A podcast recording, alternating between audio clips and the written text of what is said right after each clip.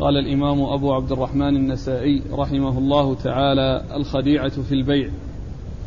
قال أخبرنا قتيبة بن سعيد عن مالك عن عبد الله بن دينار عن ابن عمر رضي الله عنهما أن رجلا ذكر لرسول الله صلى الله عليه وآله وسلم أنه يخدع في البيع. فقال له رسول الله صلى الله عليه وآله وسلم إذا بعت فقل لا خلابة. فكان الرجل إذا باع يقول لا خلابة. بسم الله الرحمن الرحيم. الحمد لله رب العالمين وصلى الله وسلم وبارك على عبده ورسوله نبينا محمد وعلى آله وأصحابه أجمعين. أما بعد يقول النسائي رحمه الله الخديعة في البيع. نعم. الخديعة في البيع. المقصود النسائي من هذه الترجمة كما أورد الحديث تحتها أو الحديث الحديثين تحتها أن المقصود من ذلك الذي ليس عنده بصيرة وليس عنده نباهة ويحصل أنه يخدع في البيع لعدم بصيرته. ماذا يفعل والحالة هذه؟ هذا هو المقصود من الترجمة. أورد النسائي حديث عبد الله بن عمر. حديث عبد الله بن عمر رضي الله تعالى عنهما أن رجلا جاء إلى النبي صلى الله عليه وسلم وقال إنه يخدع في البيع. فأرشده النبي صلى الله عليه وسلم أن يقول لا خلابة يعني لا خديعة أو لا خداعا يعني حتى يعرف يعني من كلمته هذه أنه ليس من أهل البصيرة في البيع وليس من أهل الحذق والفطنة وأن عنده شيء من الغفلة. وشيء من عدم الذكاء فيراعيه من يعامله فيعامله كما يحب أن يعامل هو به كما يحب أن تعامل نفسه به يعامل غيره بذلك. فيكون في هذا لفت نظر لمن يعامله أن يعرف بأنه ليس من أهل البصيرة ومن أهل الخبرة ومن أهل الذكاء والفطنة فكان الرجل امتثل ما أرشده إليه الرسول صلى الله عليه وسلم فكان يقول إذا باع لا خلابة. نعم. قال أخبرنا قتيبة بن سعيد. أخبرنا قتيبة بن سعيد بن جميل بن طريف البغلاني ثقة أخرج له أصحاب كتب الستة. عن مالك. عن مالك بن أنس إمام دار الهجرة. المحدث الإمام مشهور أحد أصحاب المذاهب الأربعة المشهورة من مذاهب أهل السنة عن عبد الله بن دينار عن عبد الله بن دينار المدني العدوي وهو ثقة وهو مولاهم ثقة أخرج له أصحاب كتب الستة. عن ابن عمر. عن ابن عمر عبد الله بن عمر بن الخطاب رضي الله تعالى عنهما وهو أحد العبادلة الأربعة من أصحاب النبي صلى الله عليه وسلم وهم عبد الله بن عمر وعبد الله بن عمر عبد الله بن عباس وعبد الله بن الزبير. وهو أيضا أحد السبعة المعروفين بكثرة الحديث عن النبي صلى الله عليه وسلم. قال أخبرنا يوسف بن حماد قال حدثنا عبد الأعلى عن سعيد عن قتادة عن أنس رضي الله عنه أن رجلا كان في عقدته ضعف كان يبايع وأن أهله أتوا النبي صلى الله عليه وآله وسلم فقالوا يا نبي الله احجر عليه. فدعاه نبي الله صلى الله عليه وآله وسلم فنهاه. فقال يا نبي الله إني لا أصبر عن البيع. قال إذا بعت فقل لا خلابة. ثم ورد النسائي حديث عبد الله بن عمر حديث أنس. حديث أنس بن مالك رضي الله تعالى عنه أن رجلا كان في عقدته شيء فجاء أهله وطلبوا من النبي صلى الله عليه وسلم أن يحجر عليه. يعني يمنعه من من التصرف ويمنعه من البيع لأن هذا هو الحجر. الحجر يعني يمنع من التصرف يمنع من البيع. لا يبيع معه أحد ولا يشتري منه أحد لأنه قاصر وناقص ولأنه لا يتمكن من القيام بهذا العمل لعدم بصيرته وعدم ذكائه وفطنته ولما فيه من الغفلة وعدم النباهة فالرسول صلى الله عليه وسلم آه، دعاه ونهاه أن يبيع فقال إنه لا يصبر عن البيع. فالنبي صلى الله عليه وسلم أرشده ما دام الأمر كذلك أن يقول عند البيع لا خلابة. نعم. قال أخبرنا يوسف بن حماد. يوسف بن حماد آه، صدوق. ثقة. أخرجه مسلم والترمذي والنسائي بن ماجه. ثقة أخرج حديثه مسلم والترمذي والنسائي بن ماجه. عن عبد الأعلى. عن عبد الأعلى بن عبد الأعلى. ثقة أخرج حديث أصحاب كتب الستة. عن سعيد. عن سعيد عن قتادة. نعم. سعيد بن أبي عروبة. ثقة أخرجه أصحاب كتب الستة. قتادة. عن قتادة بن دعامة السدوسي البصري. ثقة أخرجه أصحاب كتب الستة. عن أنس. عن أنس بن مالك رضي الله عنه صاحب رسول الله عليه الصلاة والسلام وخادمه. وهو أحد السبعة الذين عرفوا بكثرة الحديث عن النبي صلى الله عليه وسلم. هذا خاص بهذا الرجل أو بإمكان الواحد؟ ذكر ذكر المحشي أن أكثر أهل العلم على أن هذا خاص بهذا الرجل. وقضية التخصيص من حيث أنه يقول لا خلافة أو أنه يعني آه، يذكر يعني الشيء الذي يدل على حالته حتى تراعى. يعني الذي يبدو أنه لا بأس لكن كون له الخيار يعني كما يعني يعني يقول بعض أهل العلم أنه يكون له الخيار يعني آه، بعد ذلك يعني آه، هذا ليس بواضح. فيمكن أن يكون يعني خاص بهذا الرجل إذا كان هناك قضية خيار. لكن غيره ممن هو ذو عقل وفطنة ظهر له بعدما رجع أن في السلعة عيب أو أنه قد قد غبن ودفع فيها أكثر من حقها. له. أقول له أن يرد بالعيب وله أن يرد بالغبن إذا كان أنه يعني إذا كان أنه يعني مغبون. أقول له. قال رحمه الله تعالى المحفلة.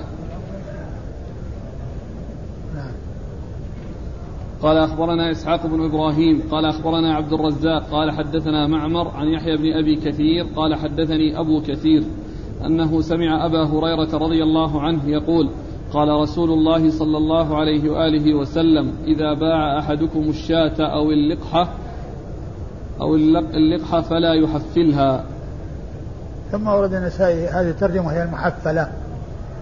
وهي التي آه تترك مدة لا تحلب حتى يمتلئ ضرعها من اللبن ويختزن ثم يبيعها. فمن يراها يظن أن هذا الذي في ضرعها شيء معتاد وأنها كثيرة اللبن وما درى أنها حبست أو أنها لم تحلب لعدة أيام حتى امتلأ ضرعها فتكون محفلة أو مصرات. فالرسول صلى الله أورد النسائي حديث من؟ أبي هريرة. حديث أبي هريرة رضي الله عنه قال إذا باع إذا باع أحدكم الشاة أو اللقحة فلا يحفلها.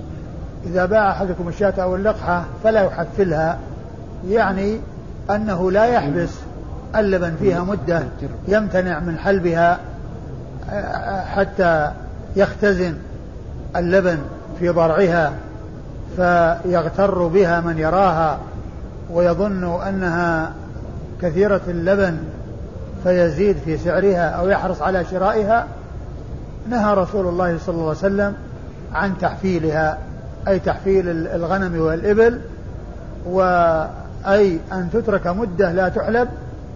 حتى يختزن اللبن في ضرعها ثم تجلب وتعرض للبيع فيظن من لا يعرف الحال أن هذا شأنها وأنها كثيرة اللبن فيقدم على شرائها.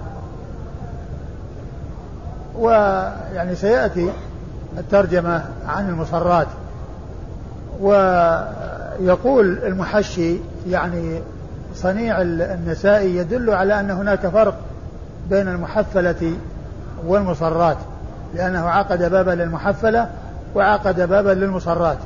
قال فهذا يعني يدل على أن بينهما فرق والذي يبدو أنه لا فرق بينهما والنسائي من عادته أنه إذا جاء الحديث بألفاظ مختلفة أنه يترجم لكل شيء بما يعني يقع في الحديث.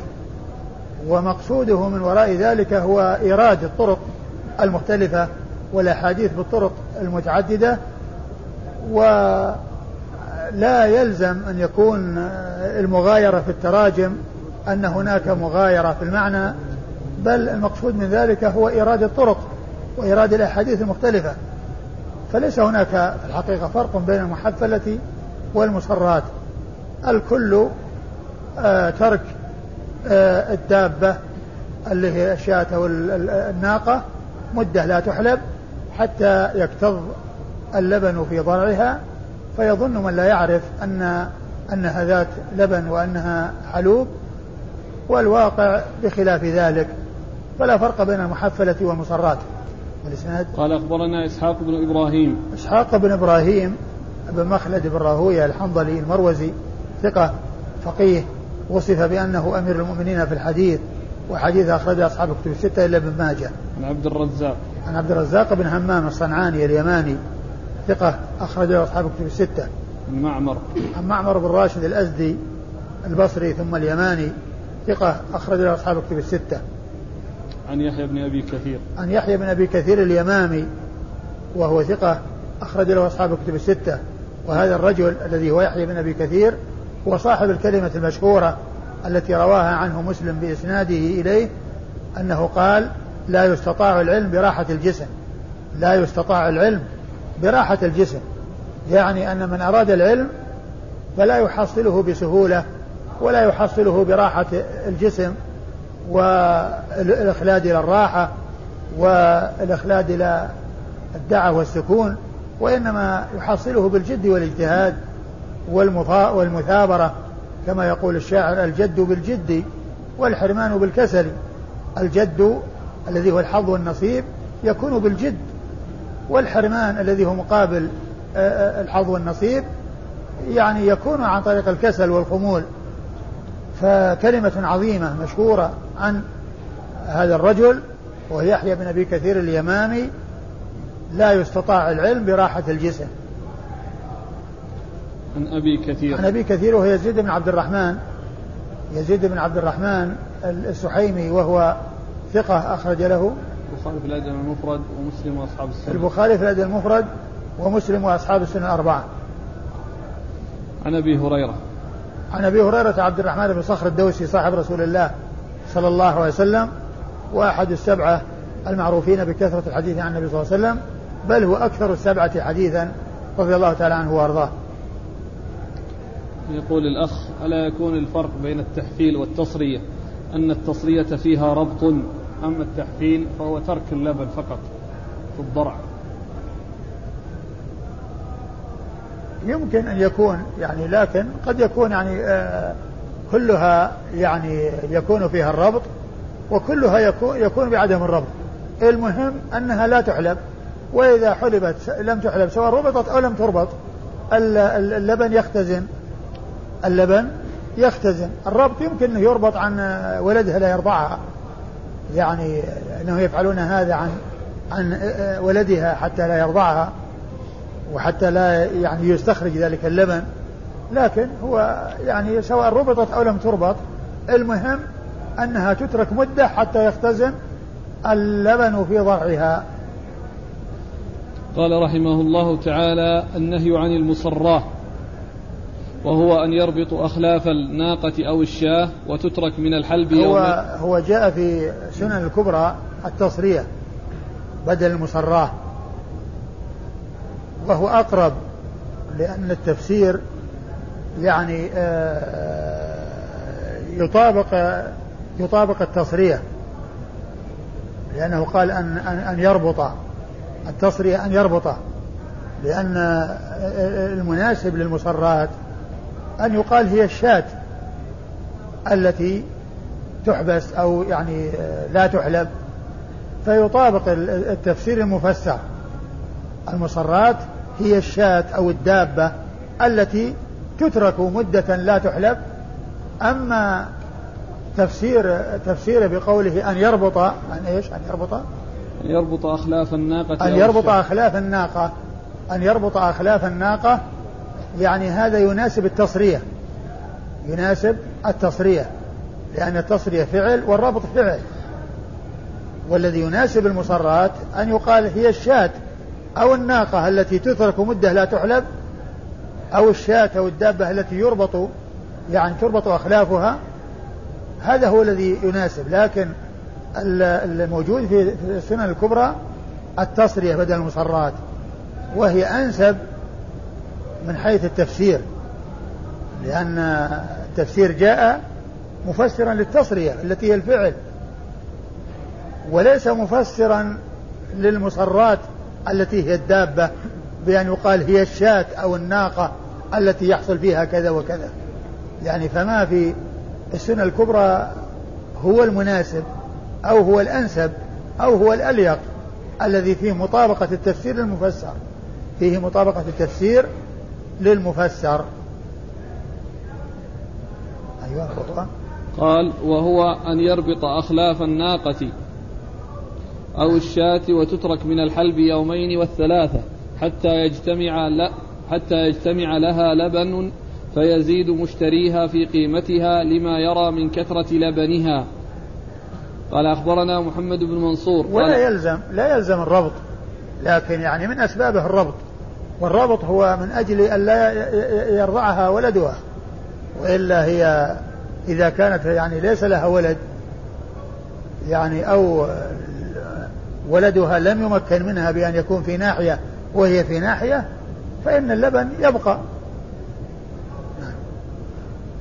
قال أخبرنا محمد بن منصور قال حدثنا سفيان عن أبي الزناد عن الأعرج عن أبي هريرة رضي الله عنه عن النبي صلى الله عليه وآله وسلم أنه قال لا تلقوا الركبان للبيع ولا ولا تصروا الإبل والغنم. من ابتاع من ذلك شيئا فهو بخير النظرين. فإن شاء أمسكها وإن شاء أن يردها ردها ومعها صاع تمر.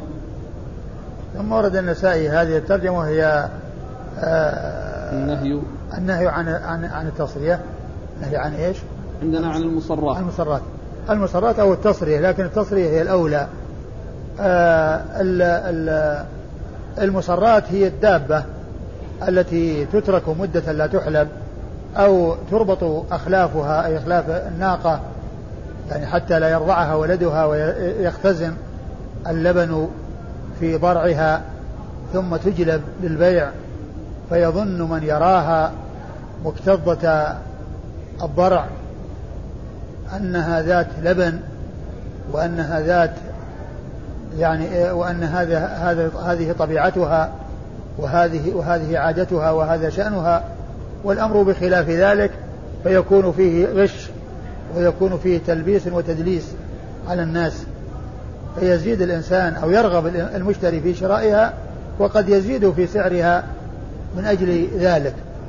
فالرسول صلى الله عليه وسلم آه نهى عن ذلك. فأورد النسائي حديث أبي هريرة رضي الله عنه. قال لا تلقوا الركبان. نعم. لا, لا, تل... لا تلقوا. لا تلقوا الركبان للبيع. لا تلقوا الركبان للبيع. يعني أنهم يتلقون الركبان ليشتروا منهم. يتلقوا الركبان ليشتروا منهم وهم يعرفون الأسعار ثم يأتون بهذه البضائع التي اشتروها ويجعلونها في دكاكينهم ويبيعونها على مدى الوقت الطويل فيكونون فيحولون بين الناس وبين الشراء من هؤلاء الجالبين وإنما عليهم أن لا يتلقوهم وحتى يأتوا للسوق ثم بعد ذلك يراهم الناس وكل يعني يتمكن من أن يشتري وكل يعني يأتي بالسعر الذي يناسبه. وأما إذا تلقاهم يعني بعض أهل السوق واشتروا منهم ثم جاءوا فإنهم حالوا بين أهل السوق وبين هذا الجلب وهؤلاء الركبان الذين جاءوا لجلب يعني هذه السلع فيكون فوتوا الفرصة على الناس ويكونون يبيعون الناس بسعر مرتفع فيكون في ذلك مضرة على الناس. فالرسول صلى الله عليه وسلم نهى عن تلقي آه، الركبان يعني للبيع وكذلك قال ولا تصروا الإبل والغنم. نعم. ولا تصروا الإبل والغنم أي لا تربطوا أخلافها أو لا تتركوها مدة عند إرادتكم لبيعها حتى يختزن اللبن في ضرعها ثم تجلبونها ثم تجلبوها فيظن من يراها أن هذا أنها ذات لبن وأنها كثيرة اللبن فيغتر بسبب هذا التدليس والتلبيس الذي حصل من صاحبها. ثم أرشد النبي عليه الصلاة والسلام أن هذا عيب وبين أن هذا عيب وأن من آه، اشتراها فهو بخير النظرين بعد ذلك. يعني بعد أن يعني يجربها ويحلبها ويخرج هذا اللبن الذي في ضرعها ثم بعد ذلك يعني يأتي يدر اللبن فيتبين بأن الوضع يختلف. فهو إن شاء يمسكها بعيبها أمسكها وإن شاء يردها ردها ومعها صاع من تمر. ردها ومعها صاع من تمر يعني مقابل يعني هذا ال يعني هذا ال ال ال الحليب الذي آه، حلبه يعني هذا الصاع من التمر يعني مقابل ذلك. فالرسول صلى الله عليه وسلم أرشد يعني أن من اشترى وظهر له هذا العيب إن أراد أن يرضى بالعيب وأن يبقي على العيب وأن يرضاها وهي معيبة فهذا أمر يرجع إليه. وإن أراد أن يتخلص منها فطريق التخلص منها يعني ميسر وذلك بأن يردها بسبب العيب. وهذا يدل على الرد بالعيب. لكن إذا ردها يرد معها صاع من تمر في مقابل ما حصل من الاستفادة من لبنها. وجمهور العلماء على ما دل عليه الحديث من أنه إذا ردها يردها ومعها صاع من تمر. يعني صاع من الطعام الذي اعتاده أهل البلد. والتمر هو الغالب على طعام أهل المدينة لأنهم يعني آه، لأنها ذات نخل وطعامهم التمر يعني غالبا. وبعض العلماء قالوا إن القواعد المعروفة أن الإنسان عندما يضمن شيئا يضمنه بقيمته أو ثمنه. والتمر والطعام ليس من الأشياء التي هي قيم أو التي هي أثمان فليست من القيم ولا الأثمان. وإنما قالوا ف يعني هذا يخالف الأصول فلا يؤخذ به. وذكروا أيضا يعني لعدم الأخذ به أن الحديث من رواية أبي هريرة وأبو هريرة قالوا ليس بفقيه.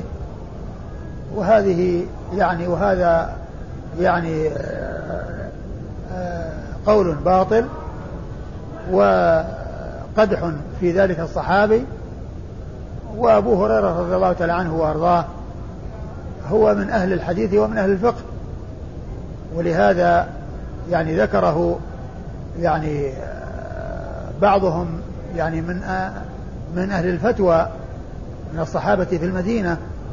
وإن كان غيره أمكن منه إلا أنه يعني ممن يوصف بالفقه. ثم أيضا لو لم يوصف بالفقه لا يجوز لأن العبرة بالرواية والراوي يعني هو من أحفظ الناس لما يروي عن رسول الله صلى الله عليه وسلم.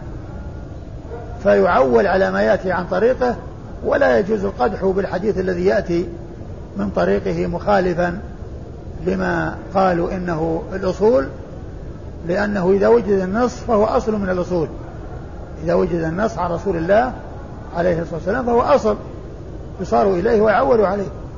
والحافظ بن حجر لما ذكر قول بعض الحنفية الذين تكلموا في حديث المصرات بسبب أبي هريرة وقال إنه ليس في الفقه مثل عبد الله بن مسعود قال الحافظ ابن حجر وقائل هذا الكلام إنما آذى نفسه وقائل هذا الكلام إنما آذى نفسه ضر نفسه لأنه تكلم في صحابي من أصحاب رسول الله صلى الله عليه وسلم.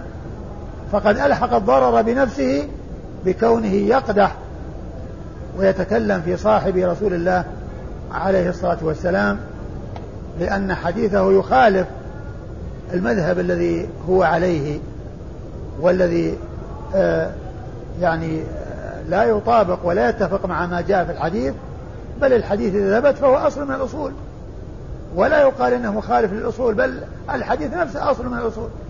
يعني ثبتت السنة عن رسول الله صلى الله عليه وسلم فيصار إلى ما ثبتت به السنة عن رسول الله صلى الله عليه وسلم.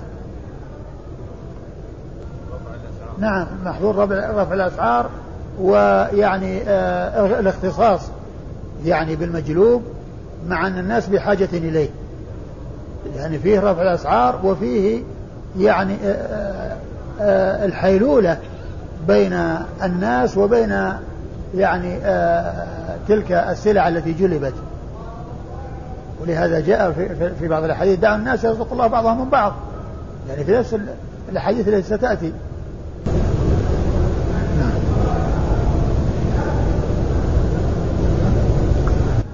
أي نعم قال أخبرنا محمد بن منصور محمد بن منصور الجواز المكي ثقة أخرج حديثه النسائي وحده. عن سفيان. عن سفيان بن عيينة المكي ثقة أخرجه أصحاب الكتب الستة. عن أبي الزناد. عن أبي الزناد وهو عبد وهو عبد الله بن ذكوان المدني ثقة أخرجه أصحاب الكتب الستة. عن الأعرج. عن الأعرج عبد الرحمن بن هرمز الأعرج المدني ثقة أخرجه أصحاب الكتب الستة. عن أبي هريرة عبد الرحمن بن صخر رضي الله تعالى عنه وقد مر ذكره قال أخبرنا إسحاق بن إبراهيم قال حدثنا عبد الله بن الحارث قال حدثني داود بن قيس عن ابن يسار عن أبي هريرة رضي الله عنه عن رسول الله صلى الله عليه وآله وسلم أنه قال من اشترى مصرات فإن رضيها إذا حلبها فليمسكها وإن كرهها فليردها ومعها صاع من تمر. ثم ورد النسائي حديث أبي هريرة رضي الله عنه وهو مختصر وهو أن المشتري للمصرات إن شاء أن يمسكها أمسكها بعد أن يتبين له حالها وإن شاء أن يردها ردها وصاعا من تمر. فهو مثل الذي قبله إلا أنه مختصر. قال أخبرنا إسحاق بن إبراهيم عن عبد الله بن الحارث. إسحاق بن إبراهيم مر ذكره عبد الله بن الحارث المخزومي ثقة أخرج له. مسلم وأصحاب السنن. أخرجه مسلم وأصحاب السنن الأربعة. عن داود بن قيس. عن داود بن قيس وهو ثقة أخرج له. البخاري تعليقا ومسلم وأصحاب السنن. أخرج حديث البخاري تعليقا ومسلم وأصحاب السنن الأربعة. عن ابن يسار. عن ابن يسار موسى بن يسار وهو ثقة أخرج له. البخاري تعليقا ومسلم وأبو داود والنسائي بن ماجه. البخاري تعليقا ومسلم وأبو داود والنسائي وابن ماجه. عن أبي هريرة. عن أبي هريرة وقد مر ذكره. قال أخبرنا محمد بن منصور قال حدثنا سفيان عن أيوب عن محمد قال سمعت أبا هريرة رضي الله عنه يقول قال أبو القاسم صلى الله عليه وآله وسلم من ابتاع محفلة أو مصراه فهو بالخيار ثلاثة أيام إن شاء أن يمسكها أمسكها وإن شاء أن يردها ردها وصاعا من تمر لا سمراء ثم أورد آه أورد النسائي حديث أبي هريرة. نعم. حديث أبي هريرة رضي الله تعالى عنه قال من من اشترى محفلة أو مصراتا نعم. من اشترى محفلة أو مصراتا أيوه. فهو بالخيار ثلاثة أيام. فهو بالخيار ثلاثة أيام.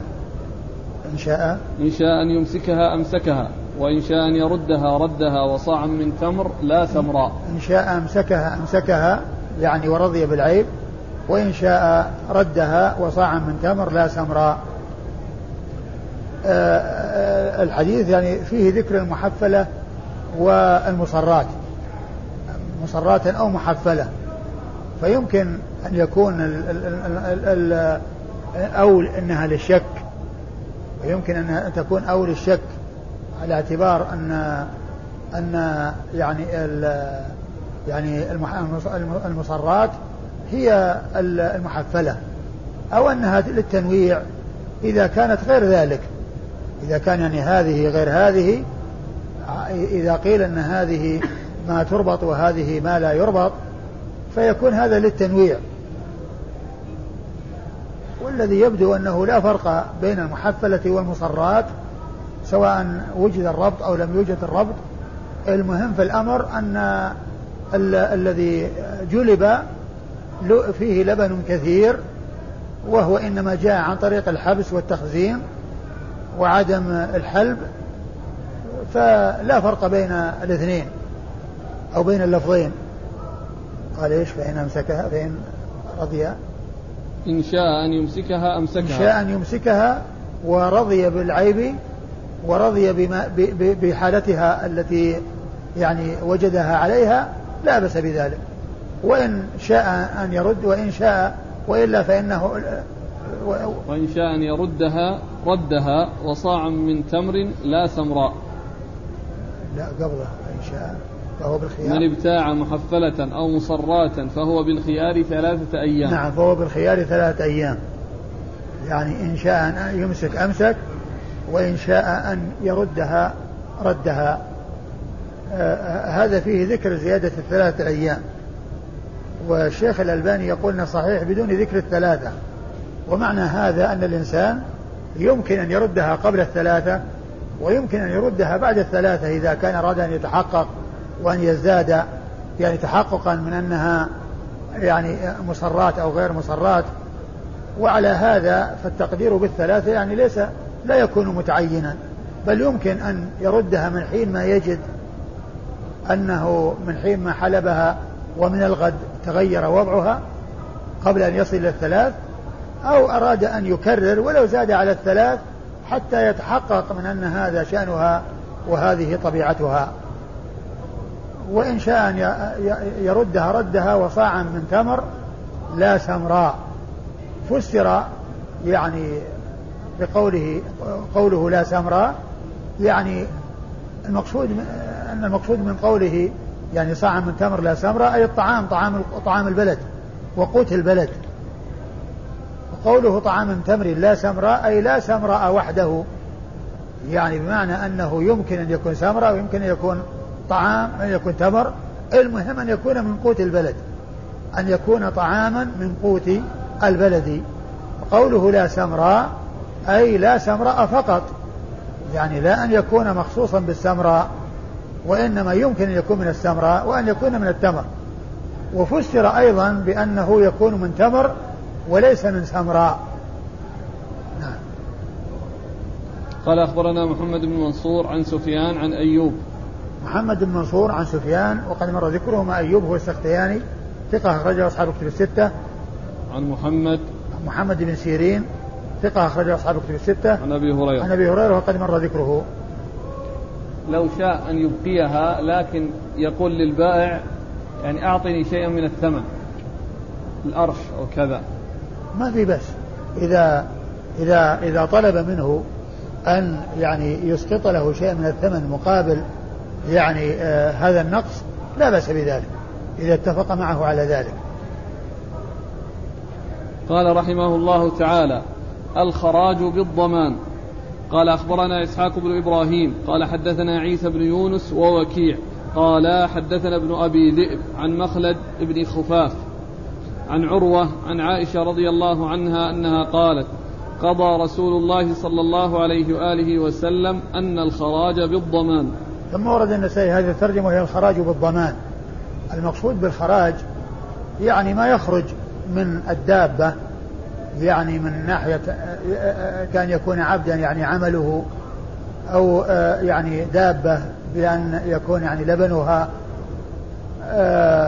يعني أنه إذا اشترى مثلا دابة ويعني بقيت عنده مدة ثم تبين أن فيها عيب قديم وأراد أن يرد فإن الشيء الذي أخذه أو استفاده في خلال هذه المدة أنه يكون له في مقابل الضمان لأنها لو تلفت في وهي بحوزته هذه المدة فإنها تكون من ضمانه وتتلف على حسابه. فإذا يكون هذا الذي يخرج أو هذا الذي استفاده في هذه الفترة يعني آه، قبل أن يردها يعني هو مقابل يعني كونها هو ضامن لها. بمعنى أنها لو تلفت تكون من ضمانه وليست من ضمان البائع. وليست من ضمان البائع. هذا هو معنى قولهم الخراج بالضمان. وهي مثل الغرم بالغنم. أو الغنم بالغ... الغنم بالغرم. يعني أن الإنسان يعني هذا الذي حصله في مقابل غرمه. يعني وفي مقابل التلف. لو تلفت تلفت على حسابه فهذا الغنم يكون له. ما دام أنها في حوزته. ومعنى ذلك أنها إذا إذا ردها خلال هذه المدة لا يطالبه صاحبها ب آه، يعني الفائدة التي استفادها منها خلال هذه المدة بل هي في مقابل الضمان. الله عنها أن قضى قضى أن الخراج بالضمان. قضى أن الخراج بالضمان. نعم. قال أخبرنا إسحاق بن إبراهيم عن عيسى بن يونس إسحاق بن إبراهيم مر ذكره عن يوسف بن يونس بن أبي إسحاق السبيعي ثقة أخرجه أصحاب الكتب الستة ووكيع ووكيع بن الجراح الرؤاسي الكوفي ثقة أخرجه أصحاب الكتب الستة عن ابن أبي ذئب عن ابن أبي ذئب محمد بن عبد الرحمن بن المغيرة ابن أبي ذئب ثقة أخرجه أصحاب الكتب الستة. عن مخلد بن خف بن خفاف. عن مخلد بن خفاف وهو مقبول أخرج حديث أصحاب السنن الأربعة. عن عروة عن عروة بن الزبير بن العوام وهو ثقة فقيه من فقهاء المدينة السبعة في عصر التابعين وحديثه أخرجه أصحاب الكتب الستة. عن عائشة أم المؤمنين رضي الله عنها وأرضاها الصديقة بنت الصديق وهي آه واحدة من سبعة أشخاص عرفوا بكثرة الحديث عن النبي صلى الله عليه وسلم. والإسناد يعني فيه آه مخلد بن خفاف وهو مقبول لكن آه وجد له متابع فصار حسنا. والعلماء احتجوا بهذا الحديث وتلقوه بالقبول وهو حديث حسن. صلى الله عليك الزيادة في المبيع سواء كانت متصلة أو منفصلة كلها من حق المشتري. يعني البهيمة ولدت. نعم. فبعد ذلك أراد أن يردها. ولدها الآن. الذي يبدو أن الولد يعني أنه يرد معها ولا يملكه هذا لأن المقصود يعني اللبن والضرع الذي يعني حصل وهو أيضا يعلفها يعني فيكون هذا مقابل هذا. وأما قضية يعني كونها ولدت فولدها يتبعها. إن بقيت يعني بقي معها وإن ردها رده وهو معها. يعني فل... ف... ف... يعني يعني يرده معها إذا ردها. قال رحمه الله تعالى بيع المهاجر للأعرابي. قال أخبرني عبد الله بن محمد بن تميم. قال حدثنا حجاج. قال حدثني شعبة عن علي بن ثابت عن أبي حازم عن أبي هريرة رضي الله عنه أنه قال نهى رسول الله صلى الله عليه وآله وسلم عن التلقي وأن يبيع مهاجر للأعراب وعن التصرية والنجش وأن يستام الرجل على سوم أخيه وأن تسأل المرأة طلاق أختها. ثم ورد النسائي آه بيع المهاجر للأعرابي بيع المهاجر للأعرابي المقصود يعني بيع الحاضر للبادي. هذا هو المقصود بالترجمة. ولكنه أتى بالترجمة على لفظ الحديث. أتى بالترجمة على لفظ الحديث. والمهاجر يعني المقصود به يعني آه، ما كان عليه الناس في ذلك الوقت في المدينة في مهاجرون وأنصار. وإنما ذكر المهاجر لأن المهاجرين هم أهل البيع والشراء وأما الأنصار فكانوا أهل حرث وأهل زرع فكان الذين يعني يتولون البيع هم المهاجرون. لأنهم في مكة أهل تجارة وأهل بيع وشراء ولما جاءوا المدينة وليس عندهم زروع وليس عندهم أراضي وإنما اشتغلوا ب يعني مهنتهم التي كانوا اعتادوها في بلدهم الأول مكة. فجاء اللفظ لا يبيع مهاجر لأعرابي يعني لأن المهاجرين هم أهل البيع في المدينة. هم أهل البيع في المدينة فجاءت الترجمة على لفظ الخبر وعلى لفظ الحديث. وليس المقصود يعني آآ آآ أن يكون مهاجرا بل المقصود أن يكون حاضرا. ولكن جاء لفظ المهاجر لأن المهاجرين رضي الله عنهم وأرضاهم كانوا في المدينة هم أهل البيع والشراء. وقد أورد النسائي حديث أبي هريرة. أبي هريرة رضي الله عنه أن نهى عن التلقي وهو تلقي الركبان. وقد مر قريبا وأن يبيع مهاجر للأعرابي والمقصود منه أن يبيع الحاضر للبادي. المقصود من ذلك أن الحاضر إذا جاء لأن الآن عندنا تلقي وعندنا بيع حاضر لبادي. فالتلقي أن يأتي يقابل الركبان ويشتري منهم. ثم يأتي بها ويضعها في دكانه على أساس أنه ملكها ويبيعها لنفسه. وأما بيع الحاضر للبادي إذا جاء أهل السوق الجلب فوصلوا السوق يأتيهم واحد من الحاضرين ويقول يعني ما تبيعوها خلوها عندي وأنا أبيعها يعني أنا أبيعها لكم على مهل. هذا بيع الحاضر للبادي. يعني يحول بينه وبين أن يبيع على الناس بأن يقول يعني لا تبيع ولا لكن أعطني إياها وأنا أبيعها على الساعة ويكون أحسن لك وأكثر لك فائدة. فنهوا أن يبيع حاضر لبادي وإنما يأتون يأتي الجالبون ويبيعون يمشون ويستفيد بعض ويستفيد الناس بعضهم من بعض. ولا يحتكر أحد ويختص يعني بالشيء دون غيره. فالتلقي شيء وبيع الحاضر للبادي شيء. ف آه، التلقي يكون يمكن أن يشتري ويمكن أيضا يقول أي أنا آه، يعني أتولى البيع لك. والمقصود بالبيع أن يعني يبقيه عنده. أما أن يحرج عليه فهذا لا بأس به لأن هذا يعني يبيع في الحال والناس يشتروا وكل يشتري. وكونه يتولى الحراج الحاضر للبادي وينادي لا بأس. لأن ما في محذور هنا سواء نادى صاحب السلعة أو الذي يعني يتولاها لأن المقصود قد حصل ولكن المحذور كونه يتلقى الركبان ويشتري منهم أو يتفق معهم على أنه يعني يجعلها يجعل السلعة عنده يبيعها لهم أو إذا وصل السوق بادر إليهم وقال لا تبيعوا على الناس أنا آخذ سلعكم وأبيعها على مهل ويكون أحسن لكم. كل هذا نهو عنه. نعم. وعن التصرية وعن التصرية وقد مرت. والنج والنجش وهو أن يزيد في السلعة وهو لا يريد شراءها. بمعنى أن إنسان يعني رأى إنسان يعني يريد أن يشتري حاجة وهو متجه إليها فأراد شخص من الناس أن ينفع هذا الشخص الذي هو البائع فأراد أن يزيد وهو لا يريد الشراء ولكن يريد أن ذلك الذي له رغبة يزيد فيها. فالنجش أن يزيد في السلعة وهو لا يريد شراءها. أما إذا زاد في السلعة وهو يريد شراءها فليس هذا نجش. نعم. وأن يستام الرجل على سوم أخيه. وأن يستام الرجل على سوم أخيه يعني المقصود منه يعني يشتري على شرائه. وليس يعني معناه أنه إذا كان يحرج عليها وهذا يعني بدأ السوم وهذا زاد عليه فإن هذا سائق وهذا هو سوق من يزيد هو بهذه الطريقة. ينادى وكل واحد يزيد. وإذا استقر يعني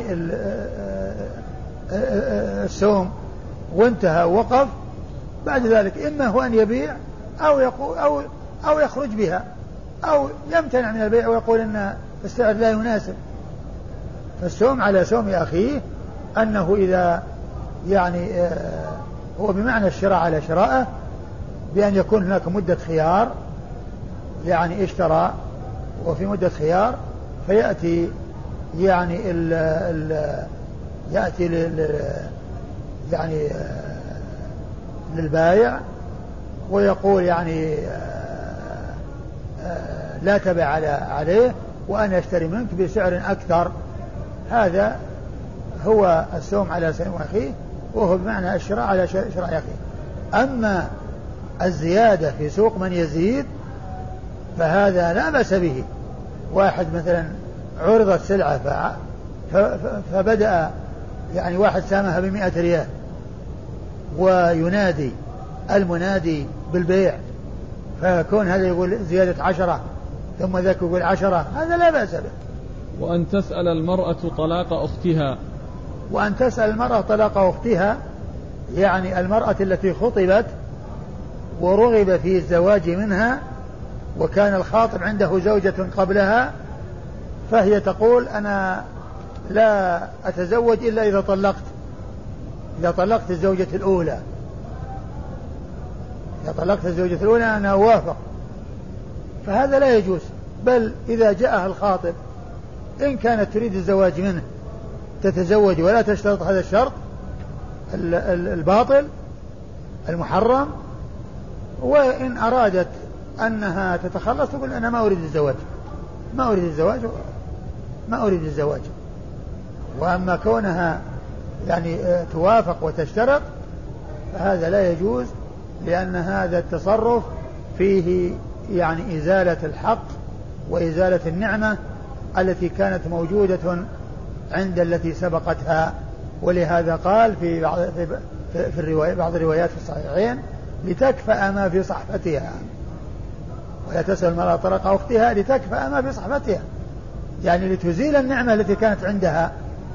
فهي مثل التي كان عندها طعام في آه، صحفة ثم قلبتها وأتلفت ذلك الطعام على صاحبته. فذلك لا يجوز. كون المرأة تسأل طلاق أختها عندما يتقدم أحد لخطبتها وقد ولهذا الخاطب زوجة لا يجوز للمخطوبة أن تسأل طلاق أختها لكن يجوز لها أن تشترط عليها لا تزوج عليها لأن هذه مسألة وهذه مسألة لأنها تقول أنا أنا الآن أنت ما عندك أحد وأنا ما أطيق أنني أكون مع ضرة فإن كان يناسبك أنني أنك تأخذني ولا تتزوج علي تتزوج يعني علي لا بأس وإلا اتركني وأبحث عن غيري. هذه غير المرأة التي كانت محصلة النعمة ثم يسعى ويعمل على تخليصها أو ذهاب هذه النعمة التي حصلت لها. تلك لا تجوز وهذه جائزة. قال أخبرني عبد الله بن محمد بن تميم أخبرني عبد الله محمد بن تميم النصيصي ثقة. أخرج حديث النسائي وحده. عن حجاج. عن حجاج بن محمد النصيصي ثقة. أخرجه أصحاب كتب الستة. عن شعبة. عن شعبة بن الحجاج الواسطي البصري. الواسطي ثم البصري ثقة. أخرجه أصحاب كتب الستة. عن عدي بن ثابت. عن عدي بن ثابت وهو ثقة. أخرجه أصحاب كتب الستة. عن أبي حازم. عن أبي حازم سلمان الأشجعي ثقة. أخرجه أصحاب كتب الستة. عن أبي هريرة. عن أبي هريرة وقد مر ذكره. ذكرتم أحسن الله إليكم أن الحاضر كونه يحرج على بضاعة البادي لا حرج.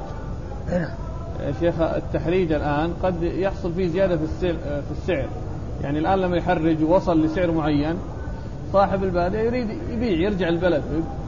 أما هذا صاحب الحاضر يقول له اصبر اصبر. يجي واحد الآن آخر يزيد. فالآن إذا عمل على زيادة السلعة وما خلى الناس. لا لا أبدا لأنه غالبا اللي يحرج هو يهم أنه يحصل أجرة على على هذا. وكونه يبيع ويخلص هذا أحسن له من كونه يطول حتى يروح الناس يحرج عليه يحرج لهم.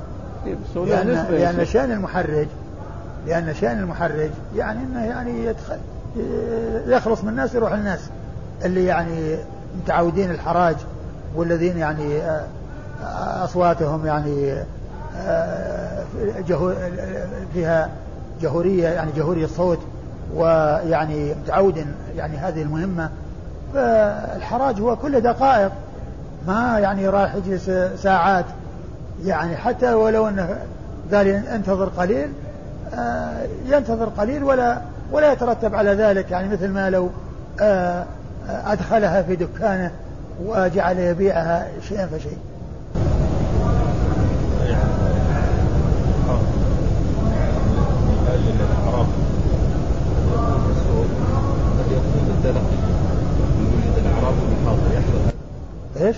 قد يكون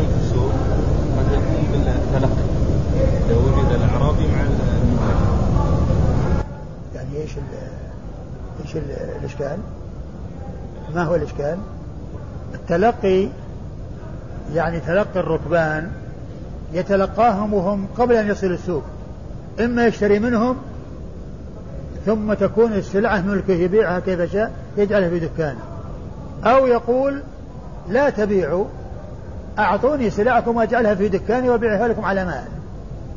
فيكون التلقي يعني لكل أمرين إما يشتري السلع ويختص بها ويحول بينها وبين الناس. أو أنه يتفق معهم على أنه يدخلها دكانه ويبيعها لهم على مهل.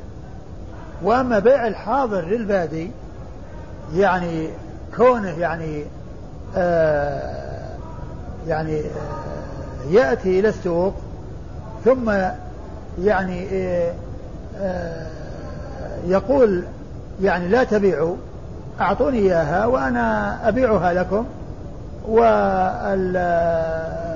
وهو أحظ لكم. فهذا هو بيع الحاضر البادي. وليس معناه الحراج لأن الحراج ما في معذور كونه ينادي ثم تباع في الحال وكل يعني يشتري وكل يزيد على هذا ما في محذور. المحذور آه تخزينها أو الاحتفاظ بها والحيلولة بين الناس وبين أن يعني يتصرفوا في ذلك. قال رحمه الله تعالى بيع الحاضر للبادي قال أخبرنا محمد بن بشار قال حدثني محمد بن الزبر الزبرقان قال حدثنا يونس بن عبيد عن الحسن عن أنس رضي الله عنه أن النبي صلى الله عليه وآله وسلم نهى أن يبيع حاضر اللباد وإن كان أباه أو أخاه. ثم أورد النسائي الحديث ترجمة هي بيع الحاضر بيع الحاضر للبادي يعني أنه لا يجوز. يعني بالطريقة التي ذكرت وليس عن طريق كونه يتولى الحراج له لأن هذا لا محذور فيه ولا مانع منه. وإنما المحذور كونه يمنعه من أن يبيع على الناس ويرجع بل يقول له دع هذه السلع أحفظها في دكاني وأبيعها لك على سعة وهو خير لك وأفيد لك هذا هو الذي لا يجوز. أورد النسائي حديث أنس رضي الله عنه قال نهى الرسول صلى الله عليه وسلم نعم. أن يبيع حاضر لبادي نعم. وإن كان أباه أو وإن كان أباه أو أخاه. يعني لو كان ذلك البادي الذي جاء جالبا أباه أو أخاه يعني لا يبيع له بمعنى أنه لا يأخذ السلع منه ويقول دعها لي أجعلها في الدكان وأبيعها على مهل. نعم. يعني هذا فيه بيان مبالغة في التنفير من ذلك حتى ولو كان ذلك البادي من أقرب الأقرباء له بأن يكون أباه وأخاه. قال أخبرنا محمد بن بشار. محمد بن بشار ملقب بن دار البصري ثقة أخرجه أصحاب الكتب الستة بل هو شيخ لأصحاب الكتب الستة. عن محمد بن الزبرقان. محمد بن الزبرقان وهو صدوق أخرج حديثه. صدوق, صدوق له أوهام. ربما وهم. ربما ربما وهم أخرج حديثه. أصحاب الكتب إلا الترمذي. أخرجه أصحاب الكتب الستة إلا الترمذي. عن يونس بن عبيد. يونس بن عبيد ثقة أخرجه أصحاب الكتب الستة. عن الحسن. عن الحسن بن أبي الحسن البصري ثقة أخرجه أصحاب الكتب الستة. عن أنس. عن أنس بن مالك رضي الله عنه وقد مر ذكره. قال أخبرنا محمد بن المثنى قال حدثني سالم بن نوح قال حدثنا يونس عن محمد بن سيرين عن أنس بن مالك رضي الله عنه أنه قال نهينا أن يبيع حاضر اللباد وإن كان أخاه أو أباه. ثم ورد النسائي حديث أنس بن مالك رضي الله عنه قال نهينا أن يبيع حاضر العباد ولئن كان أباه وأخاه وقول الصحابي نهينا الناهي هو رسول الله عليه الصلاة والسلام. الذي نهاهم هو رسول الله صلى الله عليه وسلم. الصحابي إذا قال أمرت بكذا ونهيت عن كذا فالآمر الناهي هو رسول الله عليه الصلاة والسلام. وأما رسول الله عليه الصلاة والسلام إذا قال أمرت بكذا أو نهيت عن كذا فالآمر له والناهي الله عز وجل. آه والحديث مثل مثل الذي قبله. قال أخبرنا محمد بن المثنى. محمد المثنى أبو موسى الزمن العنزي. ثقة أخرجه أصحاب الكتب الستة بل هو شيخ لأصحاب الكتب الستة. عن سالم بن نوح. عن سالم بن نوح وهو صدوق له أوهام. نعم.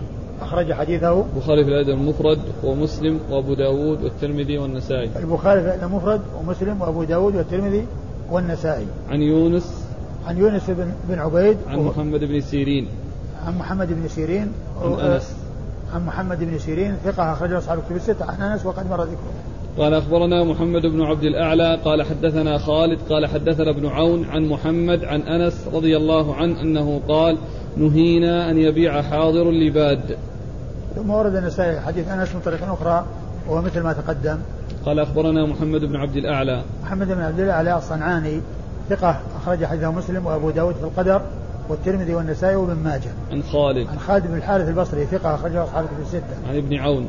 عن ابن عون عبد الله بن عون ثقة أخرجه أصحاب الكتب الستة. عن محمد عن أنس. عن محمد بن هو بن سيرين عن أنس وقد مر ذكرهما. قال أخبرنا إبراهيم بن الحسن قال حدثنا حجاج قال قال ابن جريج أخبرني أبو الزبير أنه سمع جابرا رضي الله عنه يقول قال رسول الله صلى الله عليه وآله وسلم لا يبيع حاضر اللباد دعوا الناس يرزق الله بعضهم من بعض ثم ورد النسائي حديث جابر رضي الله عنه لا يبيع حاضر اللباد دعوا الناس يرزق الله بعضهم من بعض.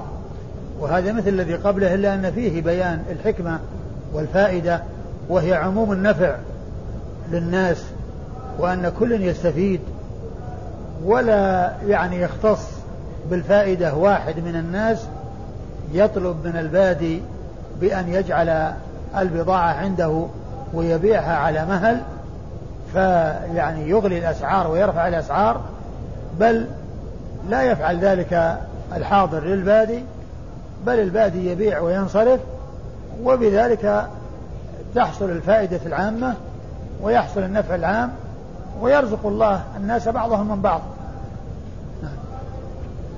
قال أخبرنا إبراهيم بن الحسن عن حجاج. إبراهيم الحسن هو المصيصي ثقة أخرج حديثه أبو داود والنسائي.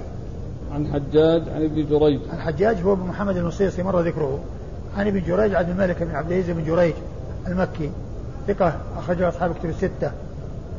عن أبي الزبير. عن أبي الزبير محمد بن مسلم بن تدرس المكي صدوق يدلس أخرج حديثه أصحاب الكتب الستة. عن جابر. عن جابر بن عبد الله الأنصاري رضي الله تعالى عنهما وهو أحد السبعة المعروفين بكثرة الحديث عن النبي صلى الله عليه وسلم.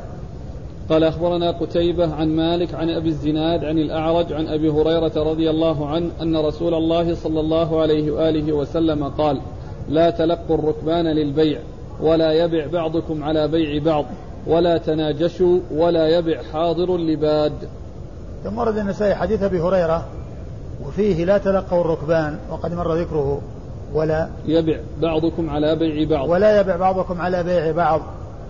يعني أنه إذا كان آه، آه، يعني حصل بيع يعني وفيه مدة خيار.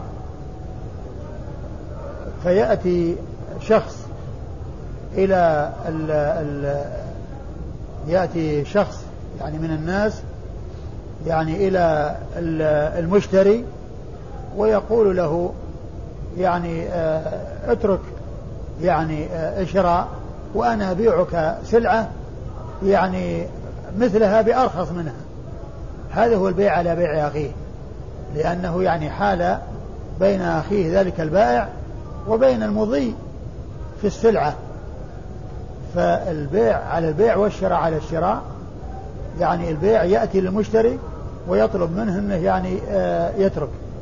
والشراء على الشراء يأتي للبائع ويطلب منه أنه يترك.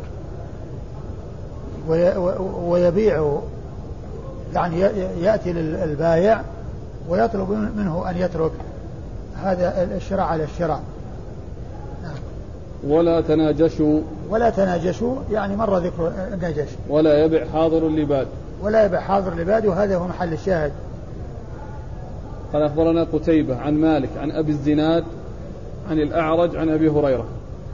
آه قتيبة عن مالك عن أبي الزناد عن, عن مر ذكر خمسة قال أخبرنا عبد الرحمن بن عبد الله بن عبد الحكى بن أعين قال حدثنا شعيب بن الليث عن أبيه عن كثير بن فرقد عن نافع عن عبد الله رضي الله عنه عن رسول الله صلى الله عليه وآله وسلم أنه نهى عن النجش والتلقي وأن يبيع حاضر اللباد. ثم ورد النسائي حديث أبي هريرة. حديث عبد الله. حديث عبد الله عبد الله بن عمر رضي الله تعالى عنهما أن الرسول صلى الله عليه وسلم نهى عن التلقي والنجش وأن يبيع حاضر اللباد وقد مر ذكر هذه الثلاثة. قال أخبرنا عبد الرحمن بن عبد الله بن عبد الحكم بن أعين. وهو ثقة. أخرج حديثه النسائي وحده. عن شعيب بن الليث. عن شعيب بن الليث بن سعد وهو ثقة. أخرج حديثه مسلم وأبو داود والنسائي. عن أبيه. عن أبيه الليث بن سعد المصري. ثقة فقيه. أخرج له أصحاب كتب الستة. عن كثير بن فرقد. عن كثير بن فرقد وهو ثقة أخرج له البخاري وأبو داود والنسائي. ثقة أخرج حديث البخاري وأبو داود والنسائي. عن نافع عن ابن عمر. عن نافع مولى ابن عمر وهو ثقة أخرجه أصحاب كتب الستة. عن عبد الله بن عمر رضي الله تعالى عنهما وهو أحد العباد الأربعة وأحد السبعة المعروفين بكثرة الحديث عن النبي صلى الله عليه وسلم.